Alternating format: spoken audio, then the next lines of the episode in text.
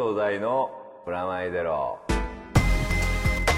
佐藤大のプラマイゼロ。こんにちは佐藤大です。黒杉山です。それでは早速いつもの通り告知からお願いします。はい佐藤大のプラマイゼロ。この番組は音楽誌フロアと連動しています。今月も番組の未公開トークなどはフロア本社をチェックしてください。フロアは0円。フリーペーパーです。大手レコードショップやクラブカフェなどでゲットできます。またフロアのウェブサイトでも記事を配信しています。フロアマガジンで検索してください。よろしくお願いします。はい春でございますよ。そうです花粉症のあの、地獄がねはい。絶賛、そうですね。うん。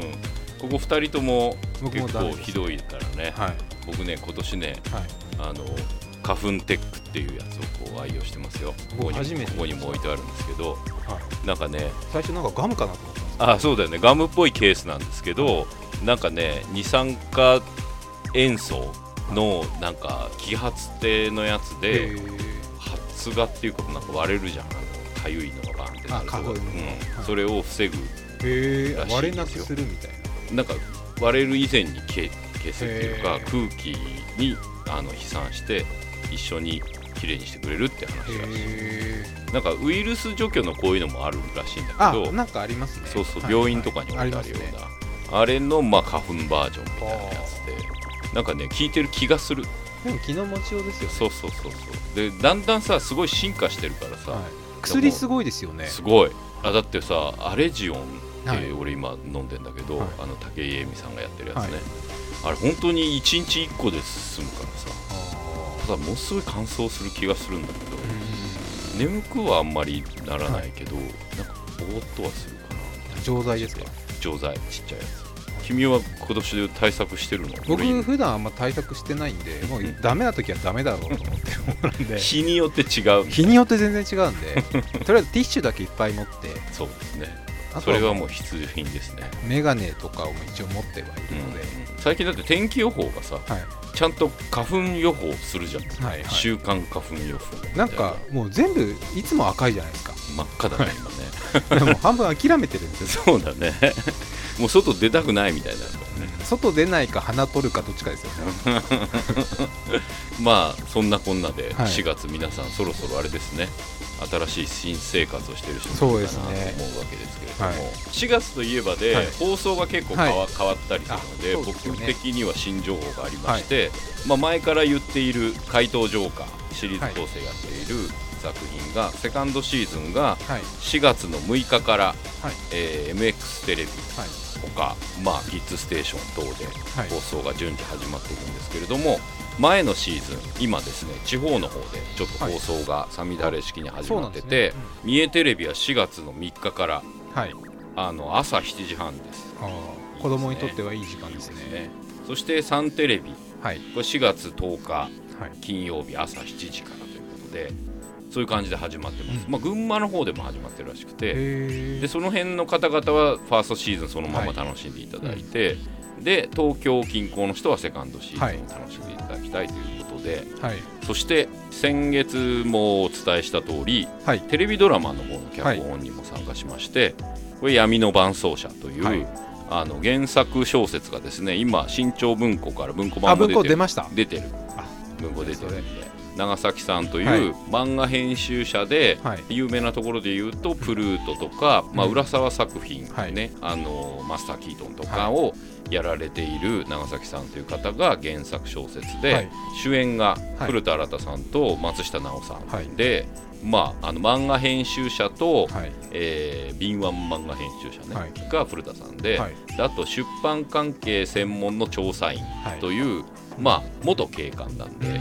っていうこう、まあ、週刊誌とかそういうのでこうリサーチャーをやったことによってなんか犯罪と関わったりとかはい。しないようにとか関わった時の対策みたいな感じでそういう調査員みたいな仕事をしている人が2人で、えーある巨匠のはい。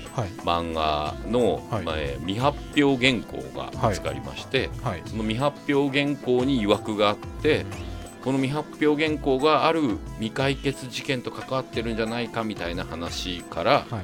えー調査員が、はい。まああのーその巨匠亡くなってるんですけど、はい。その巨匠のまあ全集を出すということだったので未発表原稿がもしそれが本当に未発表原稿ならそれを載せたいがはい。それが疑惑があるので、これが載せられるのかどうかっていうのを調査するという仕事から、うん。謎の昭和の未解決事件にはいこう足を突っ込んでいくという、面白そうですね。もう原作すごい面白いです。うんでもう長崎さんにしか書けない、うんはい。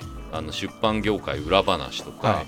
あと、まあ、漫画業界の裏話みたいな、あと漫画家のものづくりあるあるみたいなのもはい。ふんだんに入っているような、うんもう面白いドラマにもあ原作でもあり面白いドラマにもなるとはい。思っておりまして、監督があのミキさんという、はい。えー青ハライドとか、はまあ、ホットロードとか、はでテレビドラマ初めてなので、はい。そういう意味でもなんか新鮮なんじゃないかなうん。と。で劇中に出てくるさっきの巨匠はい。架空の巨匠関わる漫画を描いてくれるのが、田中圭一さんという、はい。あのまあ昔はですね「ドクター秩父山」っていう、はい。あのコメディ漫画で有名だったんですけど、はい。最近は某手塚さんはい。某石ノ森さん某松本さんみたいな、あの画風をうんこうトレースすることでパロディ漫画でおなじみのはい。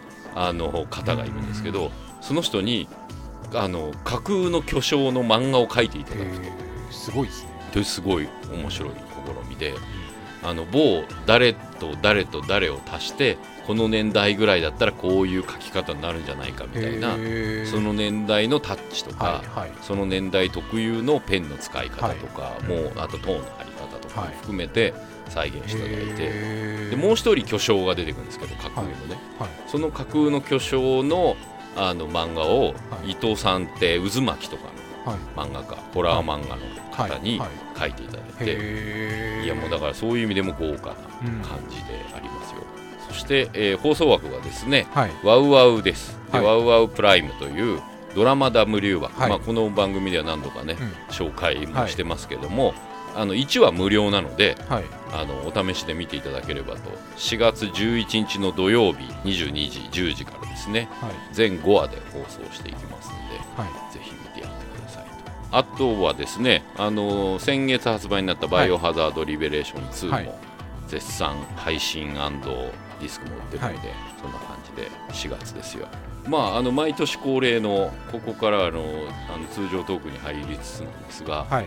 あのー動画もう上がっているらしいですけどナノブロックアワード。行ってきましたね。はい、まあ、前前回の放送でもちょっと紹介しましたけど、あの内容が言えるようになったので、はい。動画の方も見ていただくと僕らがどうやって参加してたのかみたいなのも分かるかなと思うわけですけど、はい。私たち的にはですね某方からお手紙をいただいているので某方から。某方からメールをいただいているので、ちょっと紹介したいなと思いますけれども、第3お杉さんこんにちは宝屋ですと。はい。某高平さん。某宝屋さんです。えー3月13日13時。これあれでね。発表のタイミングだと思うんですけど、会社のモニター前で思わず会社か。両手でガッツポーズをしていました、はい。えー、名の歴3年そしてアワード歴3年目。今年もエントリーが最終日ギリギリになりどんどん掲載される作品のクオリティを見て腰が引けまくっていたのですが去年の雪辱を果たすことができ嬉しく思っていますと。でかいものを名のらしくコンパクトに作るポリシーは変えれずに、えー今年も数々の賞を受賞した山さん。これもね、はい。おなじみ、はいえー山さんのような着眼点とひねりの効いた私しか作れないような作品を来年も遠慮エントリーしようと思います。よし頑張るぞということではい。おめでとうございおます。めでとうございます。そして山さんもはい。ダラケロさんもはい。おめでとうございますと、おめでとうございます。ちょうどまあここにも書いてありますけど3年前はい。私たちの番組でそうですね。N の対決という、はい。えー毎年恒例コーナーをはいでナノブロックを、まあ、とりあえず僕が団地あなたがダムを作り、はい。あの西郷さんも今やこの番組でおなじみになってはい。西郷さんのところに店に行き、はい。それ以来こうなぜだか知らないけどこの番組が、はい。あの毎回こう僕と君ではい審査員をやらせていただくという、はい。光栄な、はい。あのいいのかなって思いながらも。もまだ3年目でもまだ迷ってたもんね。迷ってますね。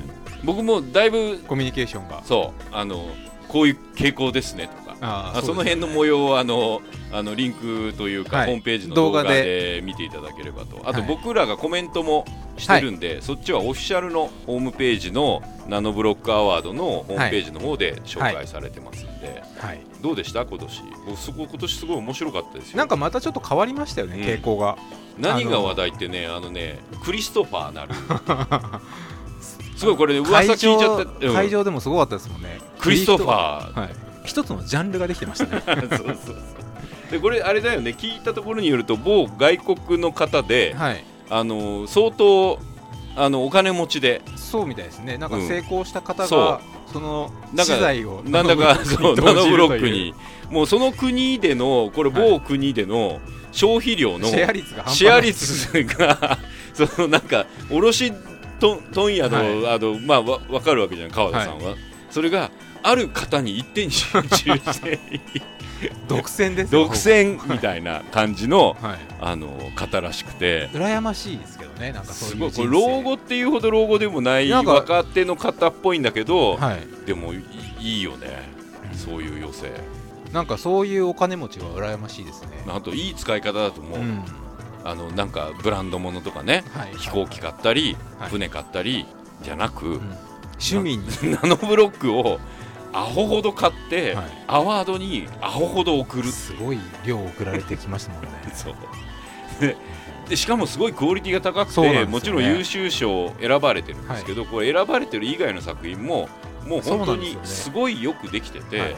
まあ、じゃあクリ、まあ、あの一人に何個もあげてもっていう感じだったので,、であとやっぱりこうモテるもののあの暴力的なところもあるので やっぱりナノブロックははい。みんなのものだから、うん。その中宝屋さんもあの素晴らしい作品で優秀賞を取そうですね。あの僕らが別に肩入れしたわけではなく。ほこれはね本当に実は別に宝屋さんがはい。いるいないとか関係なく、うん。むしろ僕ら的には気使うぐらいの勢いだったんですけど選ばれたので。そうですねあれです。しかも博多のね情景シリーズって自分でシリーズで名付けてますけど、はい。あの まあこれ櫓ですか？おみこしになるんですかね櫓っていうんこしですすか？ね今度なんかアワードのエキシビジョンが4月17日からあそこで。でここでは見ることができるので、はい。あの僕も一回見に行こうかなと思っております。そうですね。あのこれ見ると本当にす実物見ると多分すごいよね。驚くと思うんですよね、うん、ね。僕戦艦のやつがすごかったです。ああ見てみたいですね。1メートルあるんですよね果たしてクリストファーははい。海外から送ってくるの送か？これはもしかしてクリストファー持ちなのかとか。来てくれるかもしれないですよね。ああなるほど、はい。来日。来日。クリストファー来日あるかもしれない。ね、そしてバカ買いしてまた帰ってみたいな、まあこれあのホームページの方あのあるので全部はい。賞を発表してあるので,、でうちの番組的にはおなじみの山さん、ダラケロさん。ダラケロさんのムービーすごかったです、はい。あの忍者の。今年から始まった今年から始まったムービー部門。が。いやぜひなんか興味がある方はうん。一度見てもらえれば、僕はもうなんて言うんだろうね。毎年これを見に行くときにはい。すごい刺激を受けるのと、はい。帰りに軽くお土産をもらうっていうこはい。の2点セットがもうたまらないっていう感じで、あの今ね建物シリーズ結構出てるんですよ、はい。新しいな新しいやつが、僕北陸新幹線がああそうだね、ねはい、あ話題ちょうどのちょうど先月うんね。スタートした、ああれれさフォルムもかっこいいですし。鉄オタとかじゃないんでしょ？僕は全然そそんなことないんですけど一、うん。回乗ってみたいなと思いますそうだよね。今すごい混んでんだろうけど。なんかあのファーストクラス的なやつはもうすごい街というか、うん。一等室の新幹線16個ぐらいしか出す、うん。16席ぐらいしかないので、うん。なんかねあの新幹線は開業して、はい。で3月で深夜トライトワイライトと北斗がなくなって、はい。そのなんかすごくはい。あの早く移動するものが新しくできていき、なんかのんびり鉄道で旅するものっていうのがちょっとこう終わっていくそうですねかみたいなのっていうのをすごくうんここ2ヶ月ぐらいで感じたんだけどはい。僕ねなんか最近また新しいこといろいろはい。始まってんですよ。最近すごくこうなんて言うんでしょうね。高齢化について考えてるんです？また全然違った 角度から来ましたね。であの人の移動と高齢化といううことをこう、はい。ふわっと考えてるんですよ。でまあ介護系のやつとかも考えてるわけですけど、で地方に移動とかもね、でこうこう加速する技術がねはいもう介護ロボットとかでもすごい、んあの技術が上がってたり、まあ、あの感情を予測するロボットたちとか、あとこう車自身自身がさ、はい。まあ、アイサイト的なのもあるし、はい。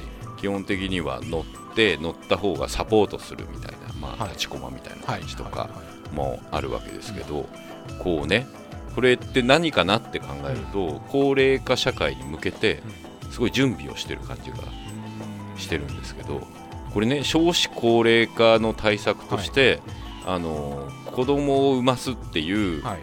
のって、まあいまあ、無理なんだって。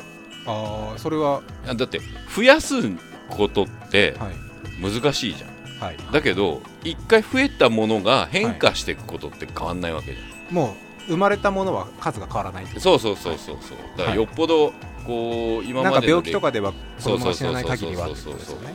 であの単純にさはい。あの60代がこれからこうスライドして増えていくわけじゃん、で今俺45だけどはい。この人たちが、うん。まあ、広角機動隊ぐらいのはい。あの時代になるともう大体60前後ぐらいになっていく2030年ね、はい。そうあのなってくるとはい。あの単純にもう人数がもともと多いのではい。あのそ子供そうそうそう、ね。子供を産んだろうとはい。まなかろうと、はい。もう多いわけですよ、はい。だからもう4割ぐらいがおじいになるわけ、はいはい。視界の中で、はい。ではい。これは都会でもよ、で地方は今その状態になってるわけじゃん、はい。で新幹線とかさこう早く移動できるのをさ、こう便利にして作るとはい。あの俺もうちょっとなんかこう分散するかなと思ったんだけど、はい。分散しないじゃん逆に。あの北陸新幹線ができたおかげで、うん。逆に金沢からこっちに入ってくる人もまた増えるっていう。そうだよね。うんだからむしろこっちから行く方としては、あの泊まりがけじゃなくなっちゃうわけで。うんそうですね。日帰りでできちゃうんですもんね。日帰りでなんか日本海の食事食って帰ってくるみたいな、そういうレベルの楽しみ方にどんどん移動は早くなると、うん。そこに対してのモチベーションが下が逆に下がるんじゃないかみうたいな。感ん。じがするわけですよ。はい。でゆっくり生きることと、はい。早く移動することってはいなんか両立できないのかなとか。でこれで物語に落とし込むというか、はい。あのねもうあのアニメとかゲームとか、はい。まあ、あなたの関わってる音楽とか、はお笑いとか、はであの若者文化っていう感覚ってあるじゃん、土壌的な土壌的な、はい。その文化発生的な意味で、でもその若者文化ってさはい。なくなるわけじゃん。若者が少なくなったら文化がなくなるといやだから比率的な問題ですかそう壮年文化みたいな。あその文化を作ってたのが40代になるみたいな感じですか？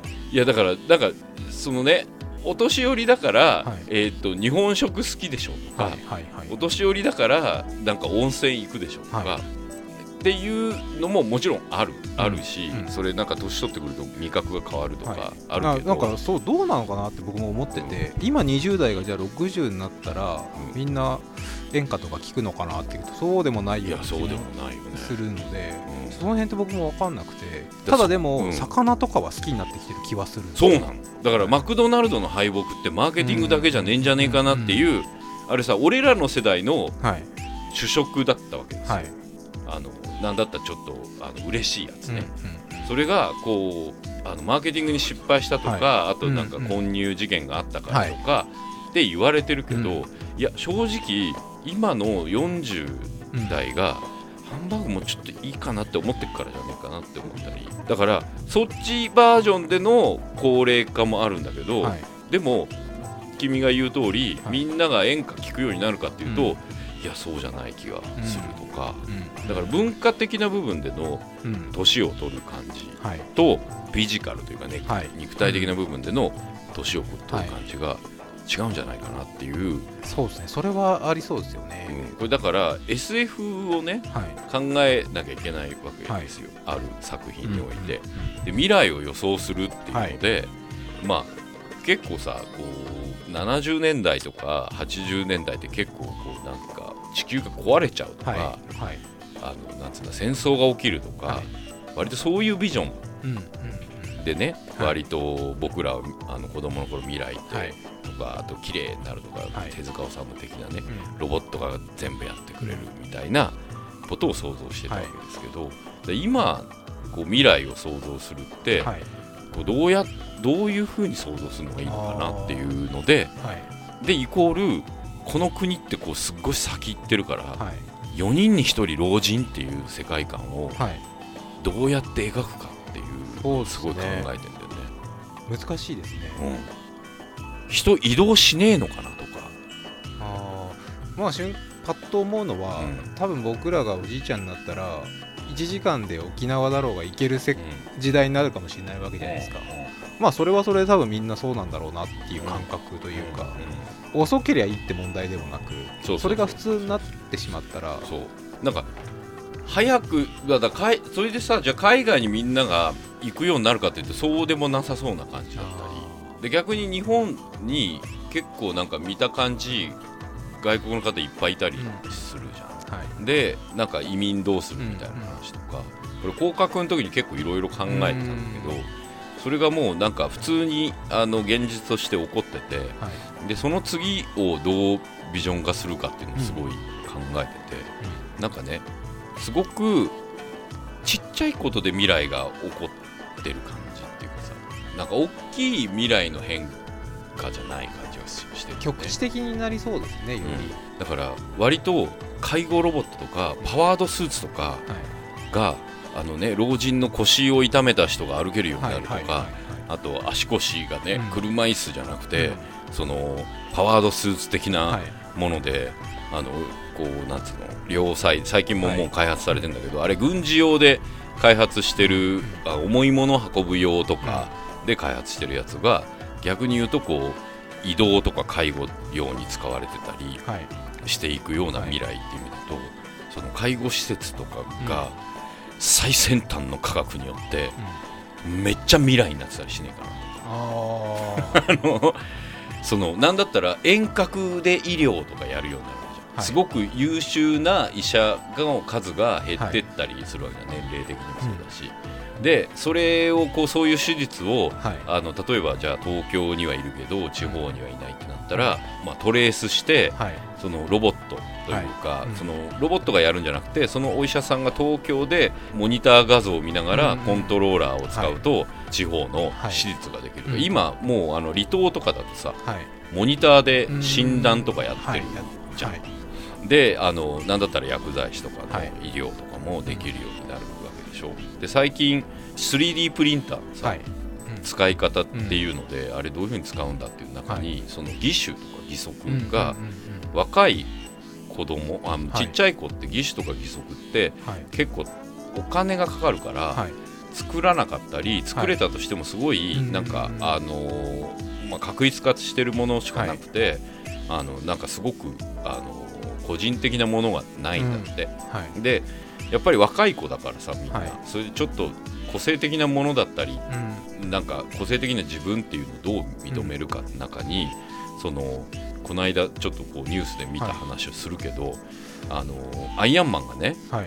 あのトニー・スタークがね、はい。あの子供にあのあげに行くっていう見たね。はいはいあのアイアンマンの手なんだよね、そうですよね。うん。であれ 3D プリンターで作ってて、そうですね。なんかそれ見ました。実物は高いけどそプリンターだったら安い安いんですよね。で子供だから成長していくと成長過程に合わせてはい。ちょっと変えればよくてそれ安価だから、うん。子供の成長にサイズに合わせてそのアイアンマンの手もうん作り変えることうんができる、うん。であれしかも 3D プリンター自体をその本人が持ってなくてもシェアしてて、うん世界中でそのデータを作る人もシェアで、うん。それのデータをダウンロードしてパーツを送ってあげるのもシェアしてて、はい。だからこれボランティア活動って、だからあのそういうところでの未来感っていうかうんさ、うん。なんかものすごい進化したはい。車椅子とかさ、はい。ものすごくカーボンナノなんとかでできてる、はい。こう杖とかさ、はい。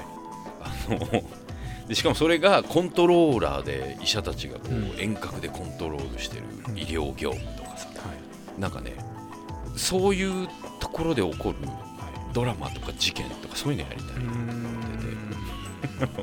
介護ロボットをめぐる殺人とか。はい。3D プリンターによるこう昔さあのーつららで人を殺してはい。証拠が消えてっていう、トリックの一つとして有名なやつあんじゃん、うはい。あと靴下に石入れはい。て叩いてとか。血のりがつかない血のようにっていう。りがつかないようにってであ凶器がないとか、はそういうやつ、はい。遠隔操作によるはい。やつとか、保険金殺人とか、なんかそういうこう作り方できないのかなうん。とか、あの詐欺とかもすごいことになってるじゃん。オレオレ詐欺のシステム化ってはい。一つの商業ベースになってて、はい。しかもあれこう外資じゃん。はい中国のあれそこですごいですよね。年々増えてるわけじゃないですかその。だって何十億円産業ですよ、産業って言っていいのか分まあだよ。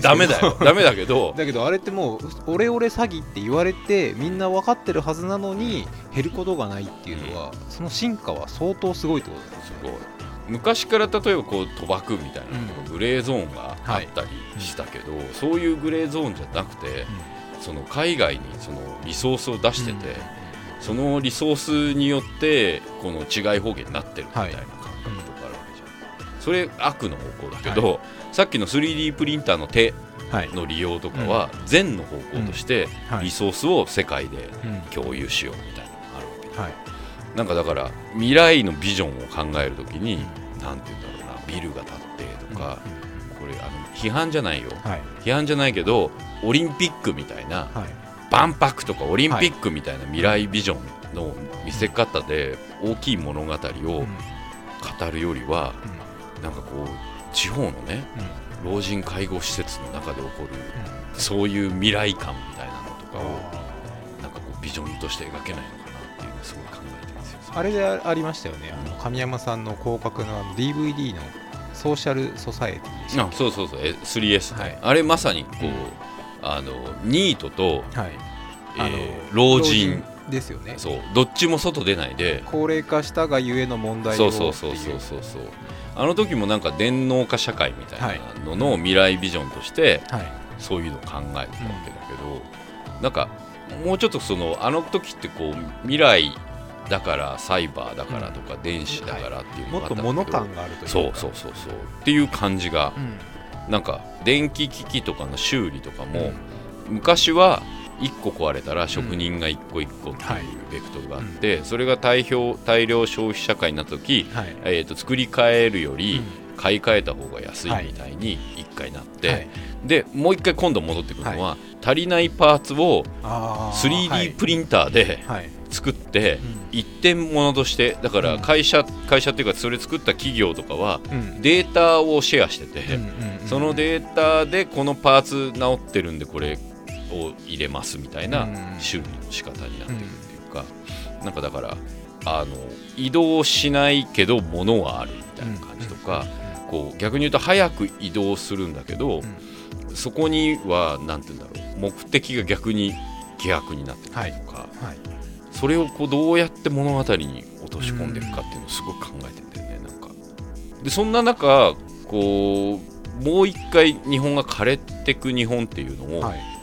どうやって描いたらんなんか日本っぽくなるのかなとかいうのを考えたり、なんか壮大ですね。壮大ですね。壮大にミニマルうんな感じ、で前からこうこの番組にもちょっと言ったかもしれないけど、こう老後の施設問題として、あの特化した施設を作るべきなんじゃ鉄オタばっかりの病棟とか、はいはい。アイドルオタばっかりの病棟とか、あのさみんなが同じ美空ひばりさんとか、はい。わかんない。あの高倉健さんとか、は石原裕次郎さんを楽しんでないわけじゃんう。んもう、だからあのみんなで歌いましょうとか、うん。劇とかも楽しめないわけで、なんかだからあのプラモデルばっかりこううーん老人介護施設も一個一個。一個一個特化していくっていうか、ナノブロックばっかり作って、はい。ブロックばっかり作ってた人たちのはい。施設、もうコミュニティですよね老人のための。それごとコミュニティになってて、そしたら仲間がいるわけじゃんか、でそこに勤める人もあのねでもそういう趣味の人が勤めるわけ会話が成そ立するでしょれはでもあれですね。うん。あの社会になりそうですね。そうそうそうそう。そこで産業が生まれる可能性もありますあるし、うん。でそこでさこうもう作りきれない俺らの人生的に作りきれないプラモデル、うん。作りきれないあのブロックがあるわけじゃん、うん。あと読み切れない本、はい。そういうのがみんななくなっていったら、うん。継がれていくわけですよ、その施設で寄付してもいいしう、ん。あのそのいっぱい世話してくれたうん。同じ趣味を持ったうん。若い介護士に、お前にこの全てをやると。はい。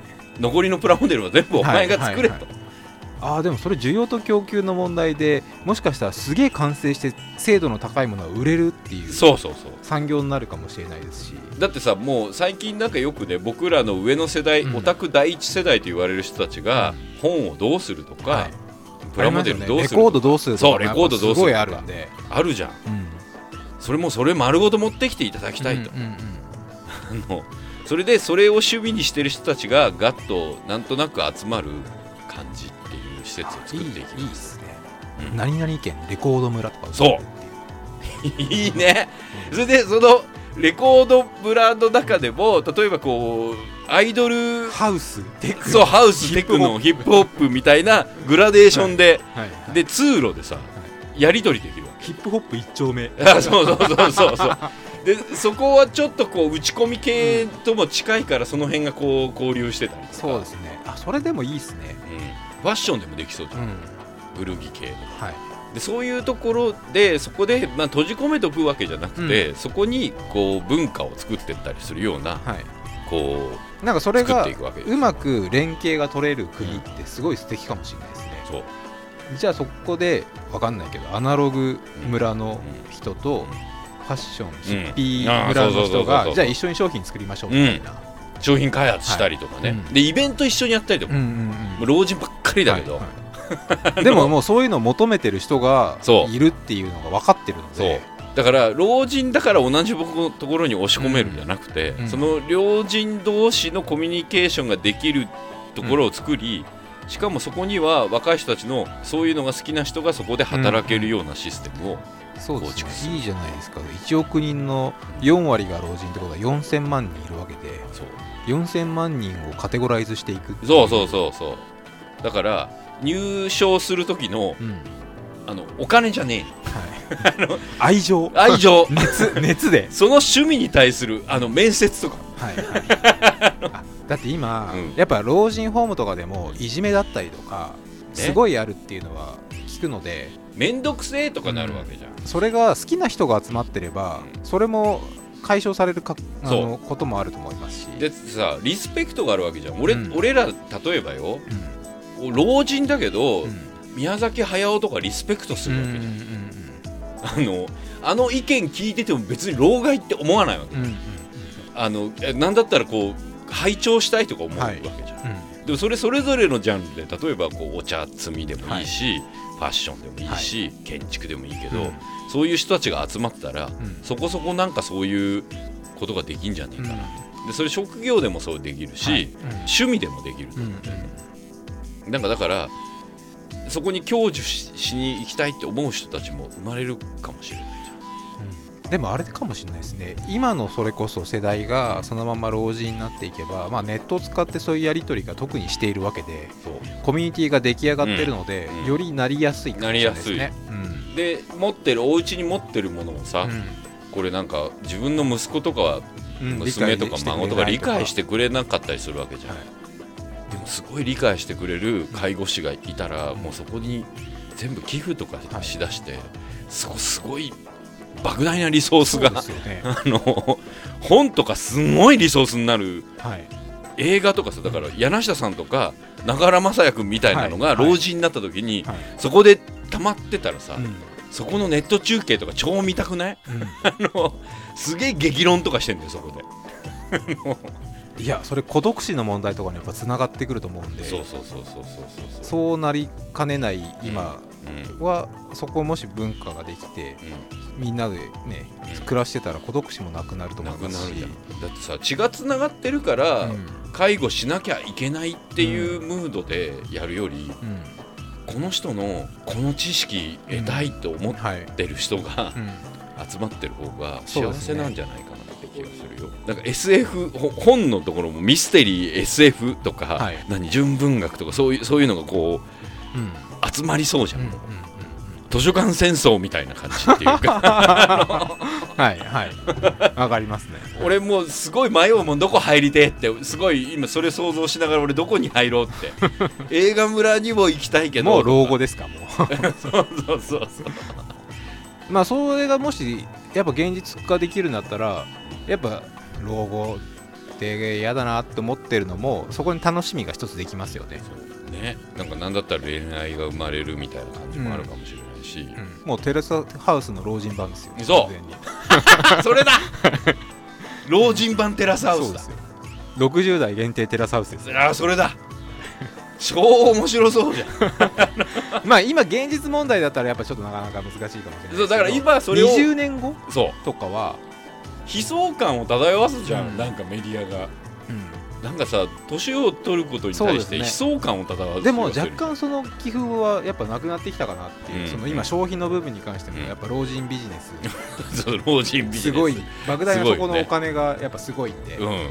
でそれをさこうなんか老人だからっていうカテゴライズを取っ払って、ねあの縦社会を作っていく。うんはい横横であの世代を横で切るんじゃなくて、はい。文化で縦で切るみたいな、でなんか若者文化が生まれないとかじゃなくて、そのたなんつうのそれはパイが狭いからうん。そうなっていくだけで、はあの縦系にすればさもううんスイーツばっかり好きな人たちが集まるみたいな感じとか,、なんかそういうこう村社会を作っていくっていう、なんせね俺本本本をどうしようか問題がすごく自分の問題なんで そうそうそう。すすごい身近な問題と身して。近な問題としてあるわけですよ、はい。ここここ3年ぐらいとかすごいそういう話をいろんな人としてるんだけど、はこの意見に関しては、はなかなか賛同を得られてるので、はなんかこう実体化したいなって思って、い、でもどこかにそういうのありそうですよね。うん、音楽村みたいなのさ、うん。緩やかになんか、うん。あの趣地味の方再生で、うん。そうそうそうそう。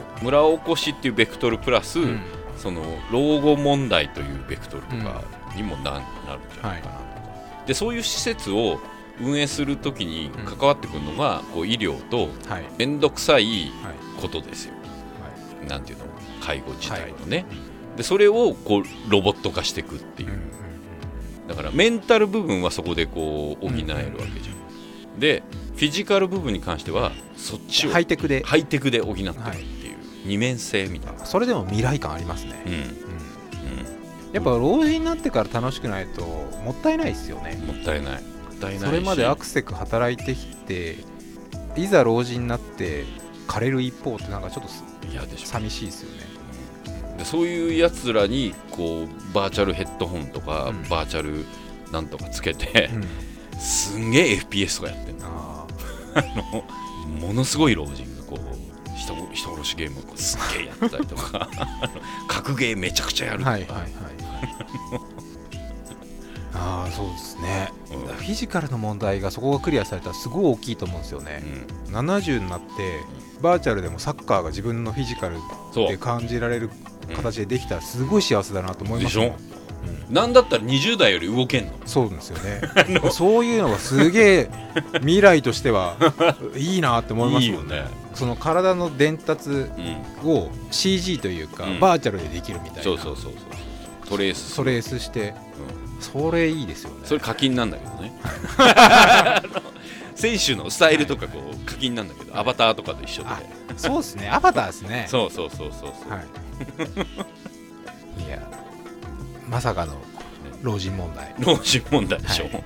あのーこうだからこれをどういうふうにエンターテインメントにしていくかっていうのうん。はすごい結構こう全世界レベルでの壁かなっていう気はしてるんだけどね。そうですね。直近の問題でもありますしねやっぱり、なんかだからあの今ね世界中でうん。割とこうスーパーヒーローものとかはい。アメリカとかはい。で超流行ってるじゃん、はい。あれって30年代ぐらいとか40年代ぐらいにはい。漫画が原作があるわけですよ、はい。マーベル系とか。もそうそうそうそうそう、でその時の文化が、まあ今夢社会として作れるから、それをこう実現してるわけ、ゴジラそうだし、っていう感覚じゃん、でその若い子たちが今何をじゃあ大人になった時に作りたいかって思うのが、映画とかはい。アニメとかなんだけど、それだと頭打ちししてっちゃうから、うん。こう逆流させるようなものをはい。なんか作らないと、うん。本当に終わってっちゃうなっていう感じがすごいしてるんですよね、はい、だからね意外と第一次世界大戦もののゲームとかすごく多くて、はい、あのきっと多分その世代がもうゲームやり始めてるからだなとか思ったりとかしてんだけど、はい、まあだから僕らの世代がね何を年取った時に楽しく老後を過ごせるかってことを考えないとやばいなっていう気が。バーチャルクラブですよクラブだって今もうかなりバーチャルクラブだよ。俺まあヘッドホンで済ませられるっていういやそそれだけじゃなくて俺イビサの DJ プレイとかバリバリあのサウンドクラウドで聞いてるそうですね。あのイアン・プーリーの新新しいやつとか。普通に YouTube でフェスのアフタームービーやってる時点でバーチャルクラブですから、ね、バーチャルクラブだから、うん、俺もなんかだからしかも時代も超えていくから、うん、今日は94年ぐらいのデリック・メイ聞こうとか言って、うん、こう検索して、はい、あの95、6年とかのジェフ・ミルズとか聞いて、いやこの頃ゴリゴリだなとかって、昔だったら信じられないよ、はい、俺だってもうニナ・クラビッツすげえファンだけど あの34回ぐらいしかプレイ見たことないけど、はい、俺世界中の彼女のプレイ見てるから。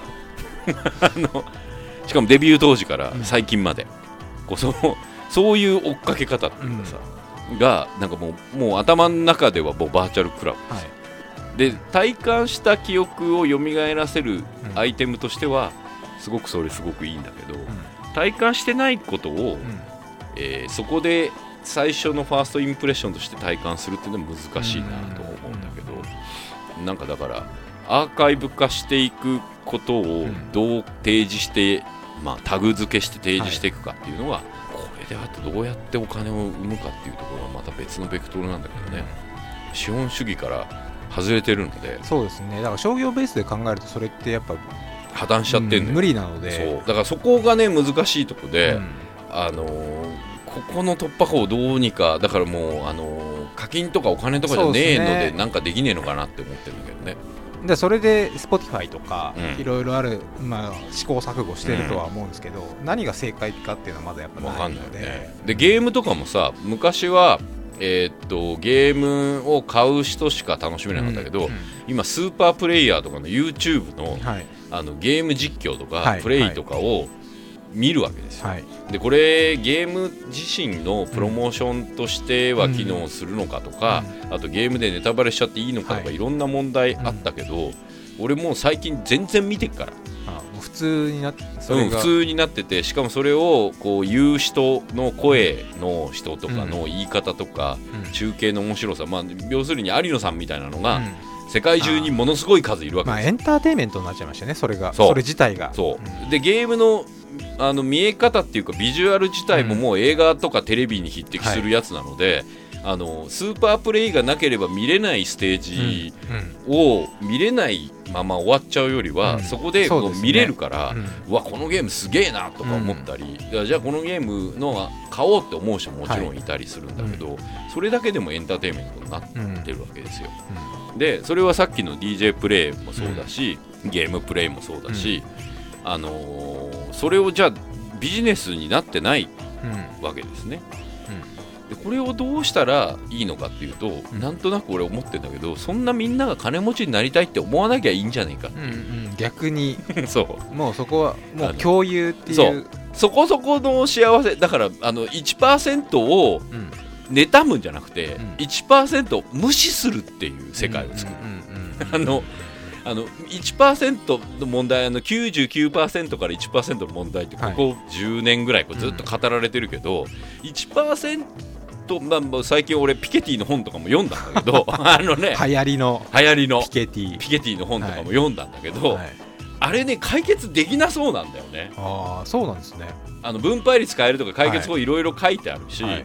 だけどあれあのなんていうの格差社会ってさ、はい、18世紀19世紀ぐらいからあるのよ、うんうんうんうん、だって貴族がいるんだもん、うん、日本にも家族がいるし、はい、でモテるものとモテない、その他大勢、はい、でそれは昔はそこがモテるものとモテないものが、えーと、情報交換をしてないので、見えないものとして存在してたのよ、だからあの幸せそうに見えるわけですよ。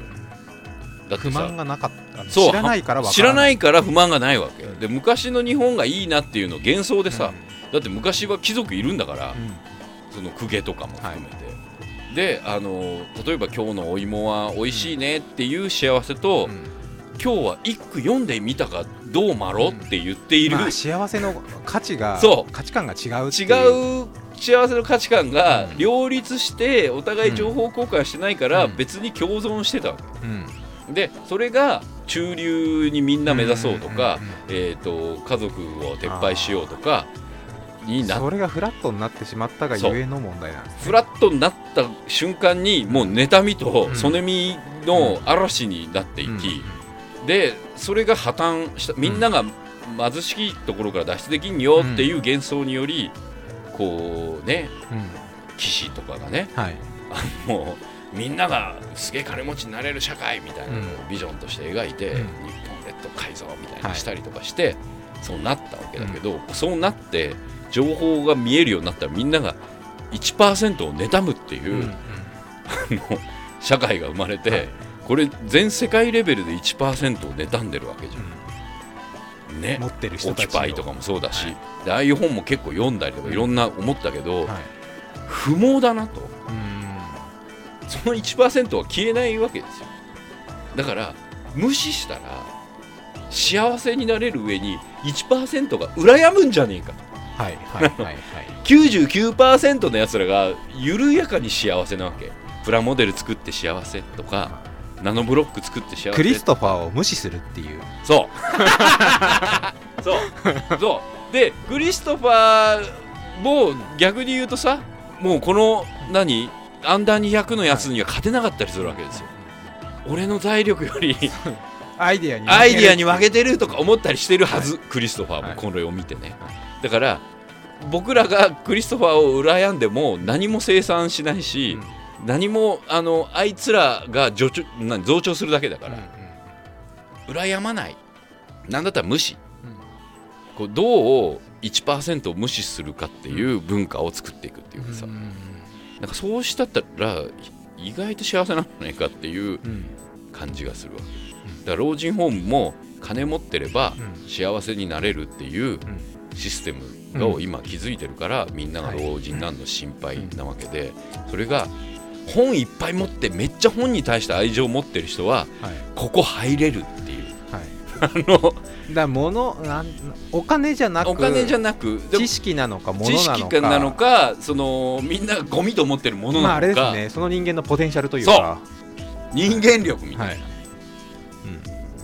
でもしかしたらトークでもいいのかもしれないし、うんうんうんもしかしたらこうわかんないけど本当にあの爪楊枝であの城作るっていう行為でもいいのかもしれないし、なんかねなんかそういうこう自分の持って生まれているスキルの中での楽しみを拡散していくっていう、うん。うんで持てるものを無視するっていう。戦い方は無視っていう。あのあの飛行機で移動してる連中とか、うんプライベートジェット的なやつとか。ああいうのを放送するから。そねみ妬みが。そう。だしあいつらもよし次は船買ってやろうとか思う逆に心の豊かさを放送してればそういうことそういうこと。とですよね。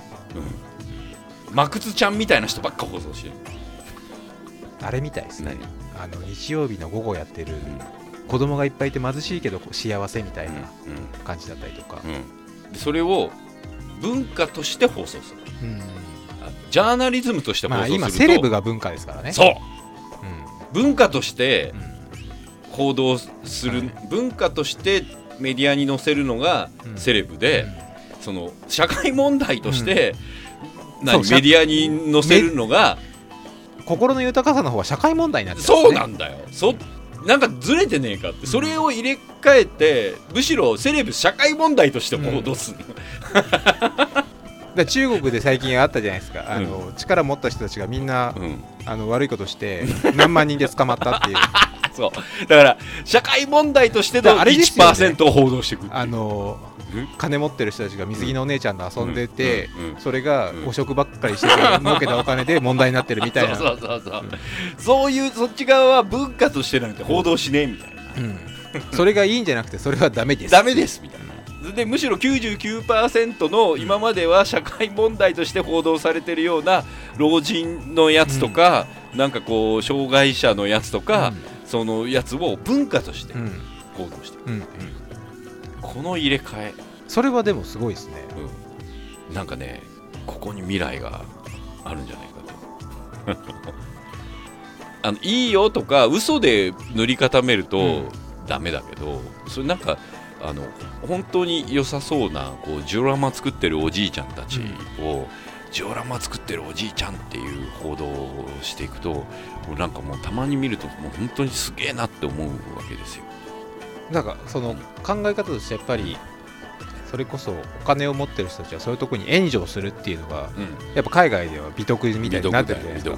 それがもっと分かりやすくシステムとして出来上がればうん。1%もそこで幸せを感じてことにもなるし、うん。99%の貧しい人たちもそこで援助がもらえてより幸せになれるみたいな、うんクリストファーあいつすげえみたいになったり、クリストファーがそのアンダー200でう賞を取った貧しい人たちにミニナノブロックを分け与える。ん それでもそれなんだろう。それちょっとちょっとずれたな。それちょっともらう方嫌だな。あじゃああれですね、そのクリストファーが資材を投じてナノブロックうん。財団みたいなので好きな人を集める。あそっち。そ村を作る、あそっち。そっち。そっちの間近い。うん、それはだから俺が前にも言ったピーター・ジャクソンが、うんあのすげえプラモデラーの,、はい。あの飛行機作ってるプラモデラーのために会社作っちゃったっつって、うんうんうんうんであのしかも会社はピーター・ジャクソンが作ってるけど、そこで作った商品はそこそこの金額で、うんうん売れ。に世界中のやつが買えるっていう、はい。情報のリソースそのうん。天才プラモデラーは生き残れる上に、はいはいその好きなこともできてできてそれが商売になる。商売になるししかもその天才プラモデラーのリソースをあの99%も買える。それがサイクルになったら一番いいのかもしれないですね、うん。そこで儲けたお金はまた次のまた何かにつなげるっていう。そうそうそうそうそうそピーター・ジャクソンがプラモデル会社を作って、そのモデラーがめっちゃお金持ちになったら、それもしかしその人がゲームが好きだったらじゃあ今度あゲームの方に投資するとか。そう。そうそうそうそう。いうサイクル。そういうサイクル。うん。に、まあ、だから今庵野秀明さんとかが特撮展とかやってるのも、あと一歩まで来てるから。あのあれあのあれがもうそういう施設あれが今常設展になりはい。そういう施設ができ、うん。でそこでそれの特撮とか、うん。モデラーとかのあのお,、うんおじいちゃんたちはい。がそこで解説する人とかとして働いてたりするわけ、うん。そこで。で子供たちがそこ来たり、あの海外からそこ来たりとかうん。したらその人たちに技術をちょっと教えたりとかし,、してっていう感じの施設にしていくわけですよ。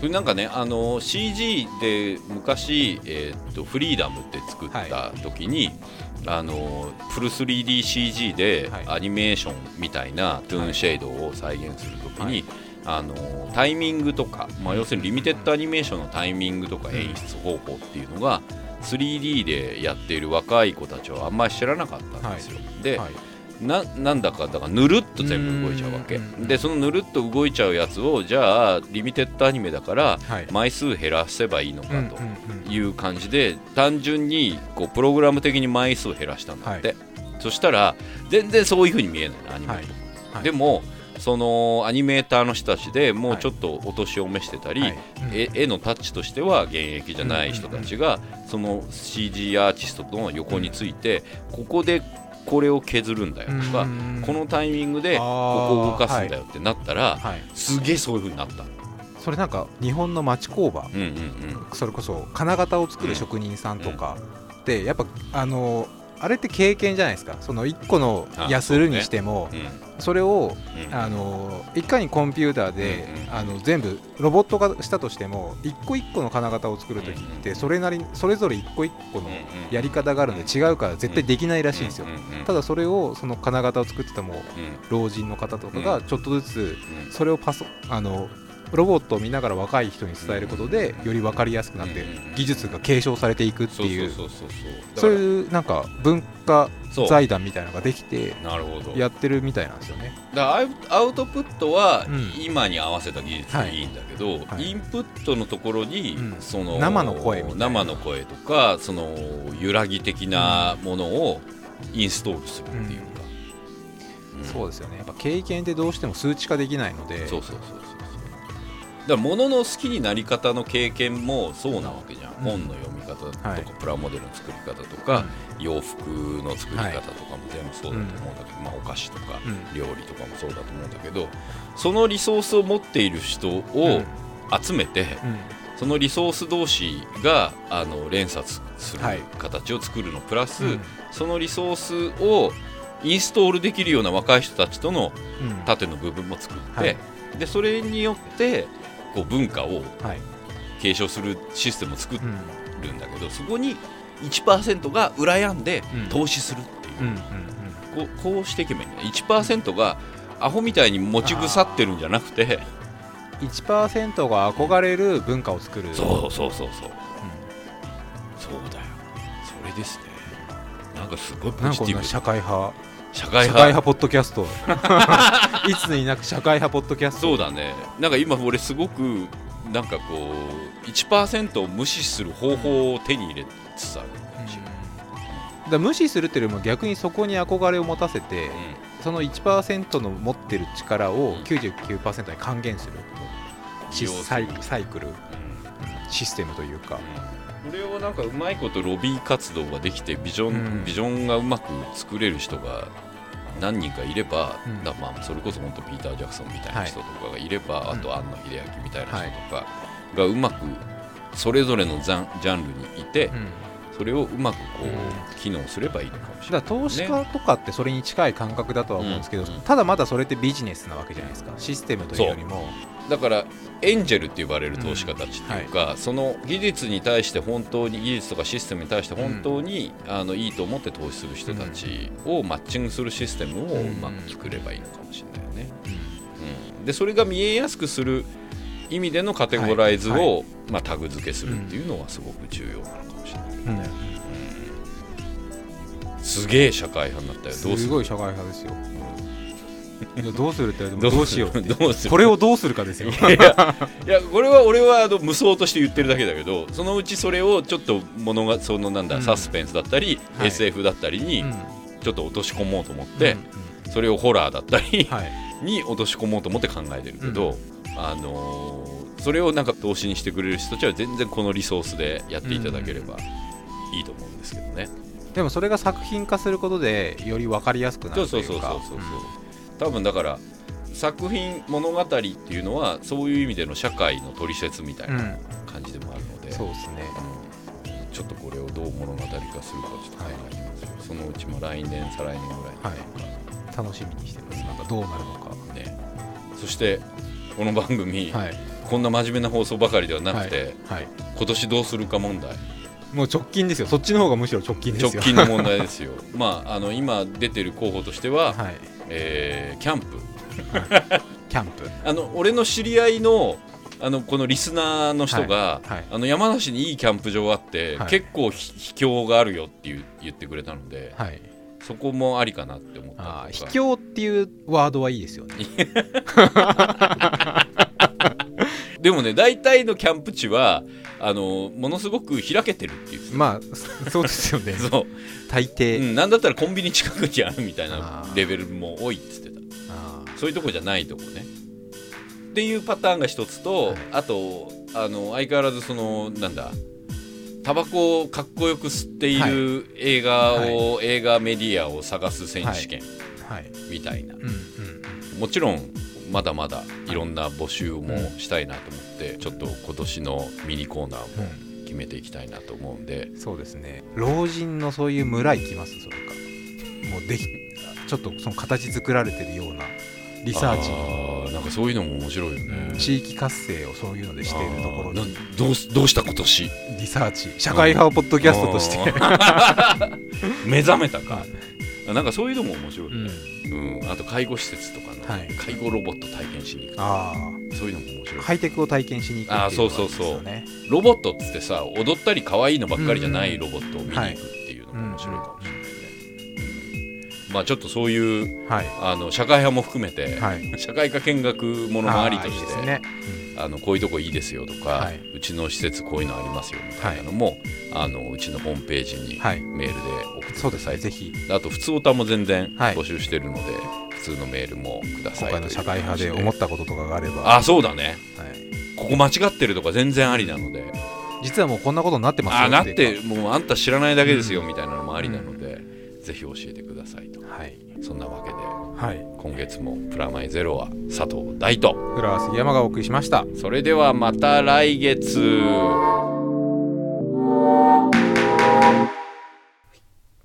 はい。面白かったですね。ねえ何も考えない回でたまに来るよねこういう回。いやーでも俺でも結構俺もそういうの思ってたんですよね。自分がおじいちゃんになる頃にはもうお金とかなくなってねえかなってそうそうそうそう。もうお金とかなくなんねえかなと思もううすごい思ったんですよ、ね、そうそうそう。いやだからほ本当だからみでもそれ解決どうしたらいいか全然分かんなかったですけど、みんながそのお金のこと嫌いになればいいんだな んかいっぱい働いちゃったからこんなにいっぱいお金貯まっちゃって早く誰かに渡さなきゃそうみたいなそうそうそうそうそう。まあでもそれは本当に価値観がみんな変われば済むことですもんね、うん。社会構造が変わるというよりはそうそうそうそう価値観が変われば現実的には難しそうですけどね、うん。やっぱりお金があれば何でもできるっていう。だから今その価値観を変え、価値観の作り方を牛耳ってるのがお金持ち。たちが牛耳ってるから難しいんであって、うん。テレビ局とかそういうところがお金持ちがやってるからあれだうん。自分たちでそれこそ SNS とかでうん。わーっとみんなで変えていければ、うん。だから1%をね戦おうとすると負けしかないんだよね、うん。想像するだに。だからイスラム国的な戦い方とかそのオウム真理教的な戦い方って破れるしかないじゃん。むしろなんかこうなんだろう最近ちょっと変わってきたけどちょい前のブータン的な戦い方っていうか、あの君たちとは全然違う価値観で生きてて幸せですよ。オーラをすげえ出せばいい。切り離すっていう。そうそうそうそう。難しそうですね。でもそれ実際問題共産主義になってしまう。そうそう。とらわれてしまうそう。っていうのがあのーなんだ資本主義爆弾に対して戦いを挑まない意味で、あのいらない資本主義をうん。活用してるアピール。なんかだから、その資本主義がうん。ただお金を稼ぐうん。ことだけじゃなくてそこからじゃあ何につながるかっていうその筋道をしっかりそう。線路ができればいいのかなっていう気がします羨ましいっていう意味ではタモリさんみたいなのは羨ましいわけじゃん。ふわっと生きてそうに見えるっていうか、まあ、豪遊して羨ましいっていうよりは、うん、電車乗って楽しそそううそうそうそう。羨そうましいってことそうですよね。そう。あのジオラマ見てるタモさんの回とかすごい最高じゃんああいう。ああいうじじいばっかりになれば坂道歩いてるのすげえ幸せだとか言ってるじじいをあの社会問題じゃなくて文化問題としてどんどんそういうじじいをさだから宮崎駿的なじじいとか、庵野秀明的なじじいとか養老先生なんか今もうなんか引退して昆虫虫ばっかりやってます虫ばっかやってんじゃん。ああいうのが羨ましくなるようにこう行動していくんだよ。でもそうなるとやっぱ、うん。そこまでに稼いだお金っていうのが出てくるじゃないですか。あの人たちの場合は余生として。まあだだからそう。そこのそこまでで貯金じゃないですけど、うん。ある程度の金額持ってる人たちだけができるっていう世の中。文化的貯金の方向でもできないかそな、こをなんかそのお金じゃなくて違うところに還元するっていう。だから徐々にさだから本当に99%の中の40%ぐらいからまず救っていく感じ、うんうんうんうん。あの99%の残りの60%ぐらいはちょっとまあちょちょっと大変だけど40%ぐらいはそこそこあの老後に貯めてたり金持ってたりする人たちじゃん。その人たちを1%に憧れさす使い方じゃないうん。使い方をまずさせる、徐々に徐々に。変えていくっていう。こうここグラデーションで変えていくっていう、それが今の40代なのか。そうそうそうそう。今でしかも30代。や50代パイ大きいじゃん。で日本だと。1%変わんねえからさ。あいつらを改心させるのは無理だと思うこの辺にグラデーションでいる40%はこっち側に行けそうな気がするんだよね。うん。まあそうなるとドラマの役割とかはだいぶ重要になってきますね、そうそうそう。新しい価値観というかあ新しい憧れを作るそうそうそうそうそう。だからちょっとなんかそういう傾向あるなと思ってんだよね。なんか恋愛ものとかでも最近やってる月9のあのデートとかでも、はいはい。なんか別に文化的な、まあ、理系女とオタクが恋愛する話でさだからなんつうの金持ってるから偉いっていうドラマ作りじゃないじゃない、まあこれもそうだけどこの闇の伴奏者もそうだけど。まあ電車男的な感じですよね。あそうそうそう。ん。個性というかそれがうまく社会に還元できるシステムというか。そうそうそうそう生きてていいんだよっていううん。感じにうまくできねえかなと。難しそうですよねでもそこ